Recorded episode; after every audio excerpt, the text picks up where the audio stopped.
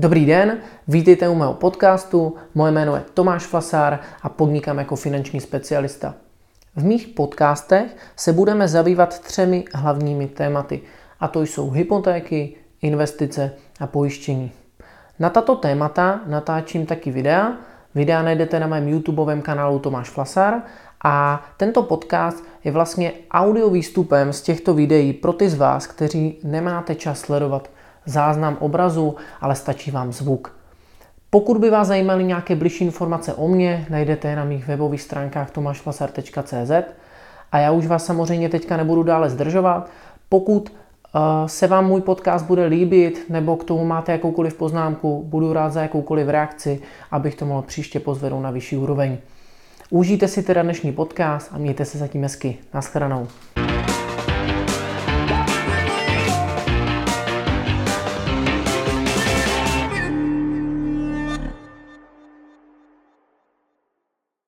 Dobrý den, moje jméno je Tomáš Flasár, vítejte u dnešního videa. Dnes budeme opět rozebírat pět nejčastějších chyb, ale tentokrát ne v oblasti hypoték, ale v oblasti investování. Budeme tedy eh, si povídat o pěti nejčastějších chybách, které klienti dělají při investování a vycházel jsem opět z praxe a cílem videa je, abyste se těmhle chybám mohli vyhnout a tím ušetřili své peníze. Já už nebudu dál zdržovat, pojďme se mrknout na eh, ty chyby jednotlivě, a u každé se trošku zastavíme. Pojďme na to. První chybu jsem nazval spekulace versus investice. Uh, pojďme si trošku vlastně upřesnit ty pojmy, protože často se mi stává, že klienti si ty pojmy pletou investování vydělává na tom, ten výnos se tvoří na základě změny hodnoty. To znamená, že investuju do něčeho, kde časem roste to, ta hodnota té dané věci, ať je to akcie, tak firma tvoří zisky, roste hodnota té firmy, nebo e, to je nějaká komodita. A je to dlouhodobá záležitost, to znamená minimálně 5-10 let více. To je investování. Spekulace, tady vydělávám na změně ceny, a je to krátkodobá záležitost. Jo? Takže když si tady dáme příklad, tak spekulace může být například to, že eh, někde eh, uvidím eh, v článku nebo na internetu, dám aktuální situaci, že třeba extrémně poklesla cena ropy, tak já rychle ropu nakoupím a budu spekulovat na to, že ta cena se rychle vrátí a já na tom vydělám. Jo? Už z toho příkladu je jasně cítit, že spekulace je extrémně riziková a je potřeba vlastně tady nedělat tu chybu, že vlastně je potřeba si uvědomovat, že spekuluju. To je ta největší chyba. Ono samo o sobě spekulovat není až tak špatně, pokud mám určený určitá pravidla, ale musím si to vůbec uvědomovat. Ta hlavní chyba je, že klienti spekulují a myslí si, že investují. Tím podstupují obrovské riziko a potom samozřejmě málo kdy vydělají a vlastně říkají, no tak investování nefunguje, protože spekulovali. Spekulovat tedy můžu, ty pravidla ale jsou taková, že když já mám klienty, kteří mi opravdu řeknou, hele, já bych si rád čas od času zaspekuloval, je to pro mě prostě zábava, tak klidně, ale je potřeba vlastně riskovat pouze peníze, které můžu ztratit, to znamená to opravdu určité minimum peněz, které dáme bokem, takzvaně na hraní a s tím si můžeme spekulovat. Ale zbytek těch peněz máme prostě zainvestovaný dlouhodobě, hodnotově a tam samozřejmě vlastně máme nějakou určitou strategii. Jo? V té chvíli na spekulování není nic špatně. Ale největší problém je, že klienti si neuvědomují, že spekulují a samozřejmě často uh, jako spekulují z více penězi, než si mohou dovolit ztratit. A to je ten největší problém. Druhou chybou je, že klientům často chybí jasně daná strategie. Když se na to podívám, často to vypadá tak, že přijdou klienti s nějakým investičním portfoliem a to investiční portfolio je taková slátanina něčeho, co dohromady úplně nedává smysl. A když si těch klientů zeptám, jaký byl ten hlavní záměr nebo čeho vůbec chtějí v tom investování dosáhnout, tak oni mnohdy ani neví vlastně, proč jako investují nebo co má být cílem. A samozřejmě eh, to je potom jako problém, protože pokud jako nevím, kam chci dojít, tak těžko tam dojdu a nemůžu se potom divit, že jsem na jiném místě, než jsem chtěl. A uh, proto za mě ta první věc je důležitý si stanovit tu strategii. To znamená, jedna ze strategií, když dám příklad, může být, že přijde klient a řekne, hele, já mám nakumulované nějaké peníze a chtěl bych je primárně ochránit před inflací a zároveň z části peněz chci mít nějaký pasivní příjem uh, a vlastně fungovat teďka dál. Druhá věc může být třeba, že klient má nějakou strategii, eh, že teďka teprve kumuluje ty svoje peníze, třeba je pravidelně a vlastně cílem je, že tady má jeden cíl nákup auta, druhý cíl nákup bydlení nebo předčasné splacení hypotéky, tady má nějaký cíl budoucí třeba rentu, pro děti peníze.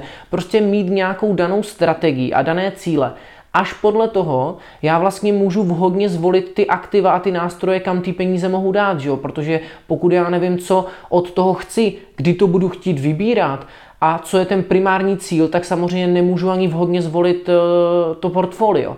Takže důležité je mít tam tu strategii, mít díky tomu ty cíle, tím pádem dobře zvolím vlastně ty eh, investiční vlastně nástroje, ty aktiva a zároveň budu mít větší motivaci, protože pokud vím, proč to dělám, mám tam ty cíle, tak mi to i více motivuje samozřejmě třeba více ušetřit, tím pádem více investovat a tak dál.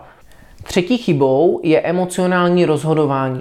Pojďme si to uvést na takovém jednoduchém příkladu. Představte si klienta, který třeba nikdy neinvestoval a sedí teďka doma, čte si článek eh, v novinách, kde se píše, jak se aktuálně akciovým trhům třeba daří, nebo dané komodity, třeba zlato roste a rozhodne se, že si řekne, tak proč bych se taky nestal tím investorem, tak zainvestuju, když se tomu teďka tak daří a vydělám na tom nějaké peníze. Za klient zainvestuje a samozřejmě v dlouhodobosti toho investování uh, se čas od času stane nějaká jako nenadálá událost, která není úplně pozitivní. Například současná pandemie, která způsobí, že trhy třeba spadnou o třetinu a ten klient najednou v tu chvíli začne emocionálně zase rozhodovat. To znamená, jednou vidí, jo, eh, Ježíši, já přicházím o své peníze, co budu, co budu dělat, eh, tak asi nejlepší bude to vybrat, že jo, nebudu blázen a nebudu tady zůstávat v tom a ještě prodělám víc. To znamená, ten klient to prodává a v té chvíli samozřejmě generuje obrovskou ztrátu eh, a uběhne zase nějaký čas a za pár let v novinách opět, že se trhům daří a klient opět nakoupí. To znamená, ten klient často vlivem toho, že až přílišně aktivní a vlastně emocionálně se rozhoduje nesprávně, tak vlastně generuje ztrátu a často nakupuje vlastně za draho eh, to aktivum a prodává ho levně. Já vždycky klientům tohle připodobňuji k běžným věcem, kde ta logika věci je stejná, ale u těch investic mnohdy klienti právě nepostupují logicky. Znamená, když si dáme příklad, když by v letáku Lidlu bylo eh, napsáno, že eh, jsou vajíčka o polovinu levnější, tak samozřejmě většina klientů půjde a nakoupí si minimálně to, co potřebuje ty vajíčka, anebo jich nakoupí třeba více, protože řekne, že to třeba vydrží, je to jaká levný, tak proč ne? Když by v Lidlu v letáku bylo, že vajíčka jsou dvakrát dražší, a uh, tak, tak vy si je půjdete nakoupit. No pokud budu potřebovat, tak si je koupím, ale rozhodně jich asi nekoupím víc, než musím, že jo. Počkám si, až to zase bude ve slevě. A problém je, že v těch investicích klienti uvažují naopak. To znamená, když je to ve slevě, to znamená, když trhy jsou dole, tak bych měl samozřejmě tak, jak ty vajíčka nakupovat. A když je to nahoře, tak bych měl samozřejmě prodávat, že jo, a, a ne nakupovat. Ale problém je, že většina lidí vlastně dělá opak a neumí tady postupovat racionálně. Takže je dobré samozřejmě si to přirovnat k běžným věcem a ideálně vlastně nepodlíhat těm emocionálním rozhodnutím a vždycky se vrátit k dané strategii, co jsme říkali před chvilkou. Pokud mám strategii dlouhodobou, třeba 10-15 let, a jsou, jsem investuju zrovna tři roky a něco takového se třeba děje, tak je důležité si říct, ano, zachovám chladnou hlavu, věděl jsem, že se tohle bude dít někdy, můj investiční horizont je za dalších 12 let, to znamená pokračuju dál a jsem tam se na to podívám. V ideálním případě, pokud můžu klidně třeba dokoupím párkrát, jo. Takže to je ideální případ. Problém je, že většinou klinky takhle ne, se nerozhodují a rozhodují se jinak. Uh, ukážu vám teďka obrázek, kde to je krásně vidět. Když se podíváte vlastně na obrázek, tak vidíte uh, přesně to, co jsem říkal. Jak se klienti vlastně emocionálně rozhodují nesprávně, že většinou nakupují za draho, prodávají za levno a co jim většinou může běžet v hlavě. Jo a potom samozřejmě často na tom nevydělají, protože jsou přílišně aktivní že důležité je držet se té strategie, emocionálně se nerozhodovat a když už se chci tak rozhodnout, tak to ideálně s nějakým specialistou probrat, aby mě minimálně na to řekl svůj názor, anebo názor někoho druhého, ale ideálně do tomu rozumí. Jo, když se zeptám souseda, který v životě neinvestoval, tak samozřejmě asi těžko můžu od něho chtít nějakou profesionální radu. Jo, takže pozor na emocionální rozhodování, často uh, tím přijdete o zisky a generujete pouze ztrátu. Čtvrtou chybou je nedostatečná diverzifikace. Co vůbec mm, to slovo diversifikace znamená? Znamená to vlastně rozmělňování rizika pomocí toho, že vlastně si u těch investic ty své peníze rozdělím do více možností. Vlastně nevsadím na jednu jedinou kartu. Jo? Když si to vezmete v příkladu v nějakým běžným životě, zase když bych to vzal třeba na podnikání a když budu firma, která má jednoho jediného dodavatele a jednoho jediného odběratele, tak jsem vlastně vsadil na jednu kartu a pokud prostě ten jeden dodavatel nebo odběratel zkrachují, tak vlastně skončilo moje podnikání. Není to teda úplně ideální varianta, proto mnohdy těch dodavatelů, odběratelů je samozřejmě eh, spoustu. A tak stejně, když já nevím, budu, já nevím, sázet, tak taky nesadím třeba jenom třeba na jeden zápas, sadím na více zápasů. U toho investování je to to stejné. To znamená, že nezainvestuju všechny svoje peníze třeba jenom do jedné, jednoho, eh, jedné akcie, vlastně jedné firmy, ale vlastně rozdělím ty peníze například do více aktiv, to znamená, že nebudu mít jenom třeba akcie, budu mít i dluhopisy, nemovitosti, komodity, nebo vlastně diversifikaci třeba v rámci uh, i vlastně dané, daného aktiva. To znamená, že když budu mít komodity, že třeba nebudu mít jenom zlato, budu mít i stříbro. Když uh, budu mít akcie, tak eh, můžu mít třeba nějaký fond, který je složený z více akcí, můžu mít eh, akcie firm, které dělají v různých odvětvích, v různých zemích, na různých kontinentech. Jo? Tím pádem samozřejmě rozděluju to, nebo snižuju to riziko na minimum. A eh, právě ta chyba je, že mnohdy klienti vlastně ne, nediverzifikují vůbec a nebo vlastně si tu diverzifikaci vlastně uh, trošku jako um, představují jinak, jo? že vlastně berou, že uh, však já mám diverzifikováno, tady mám vlastně eh, jednu akci a tady mám druhou akci a to jsou všechny moje peníze, jo. Je to nějaká, nějaký způsob diverzifikace, ale samozřejmě je malý, protože pořád mám pouze jedno aktivum a často ti klienti mají třeba ještě stejný odvětví. Jo? To znamená, tady mám, já nevím, jednu IT firmu a druhou IT firmu, tak to není úplně diverzifikace. Jo? Takže samozřejmě trošku ty peníze diverzifikovat, tím snižovat riziko a e, tím pádem samozřejmě daleko větší možnost, že na tom vydělám a nebudu generovat nějaké velké ztráty. Poslední chybu jsem nazval absence selského rozumu.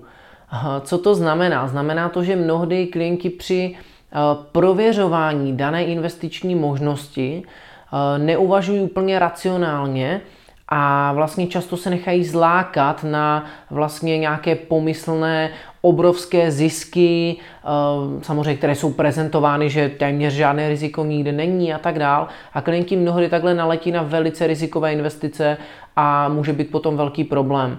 V médiích teďka jsme měli nedávno takový jeden velký problém, kde spoustu klientů přišlo o peníze a zase vlastně, když bych nad tím na začátku zauvažoval, tak mnohdy bych do té investice ani nešel, protože bych zjistil, že je hodně riziková. Jo?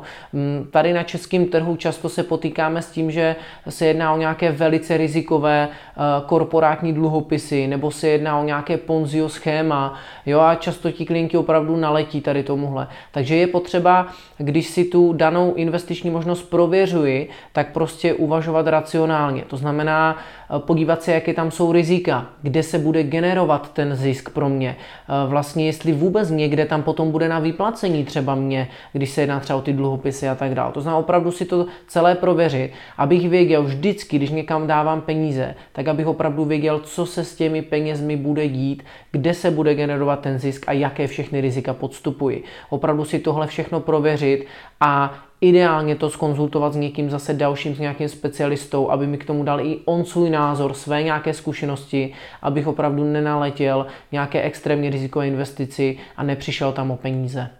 Na závěr si to schrneme. Probrali jsme si pět nejčastějších chyb, eh, které můžete udělat při investování. Eh, těch chyb samozřejmě se dá udělat daleko víc, to investování není jednoduché a proto vždycky doporučuji, pokud nejste zkušený investor, nejste opravdu v tom oboru vzdělaní, prostě nezajímáte se o to tady x let, tak je dobré tohle konzultovat s nějakým specialistou, mít na to svého parťáka, ale zároveň to doporučení od tohohle člověka si prověřovat abyste vyloženě na 100% mu nedůvěřovali, ale rozhodně vždycky si prověřili ty základní věci, co jsme si řekli a zároveň se drželi takového pravidla, že minulé výnosy mi nezaručují budoucí výnosy. Jo, mnoho klientů se rozhoduje podle toho, co v minulosti vydělávalo, takže bude vydělávat i do budoucna. To taky není úplně důležité měřítko. Je důležité si to opravdu prověřit, tak jak jsme se vlastně bavili, abych věděl, kam ty peníze jdou, prokonzultovat to s nějakým parťákem a vlastně jakmile to bude mít dávat tu, ten smysl, já budu mít tu svou strategii danou, tak prostě potom to investování vlastně opravdu může fungovat tak, jak vy chcete, bude generovat ty zisky a nebudete tam zbytečně přicházet o, o své peníze. Eh, já vám děkuji za pozornost, doufám, že jste si z toho videa každý odnesl, co bylo potřeba a budu se na vás těšit v dalším videu. Mějte se hezky, nashledanou.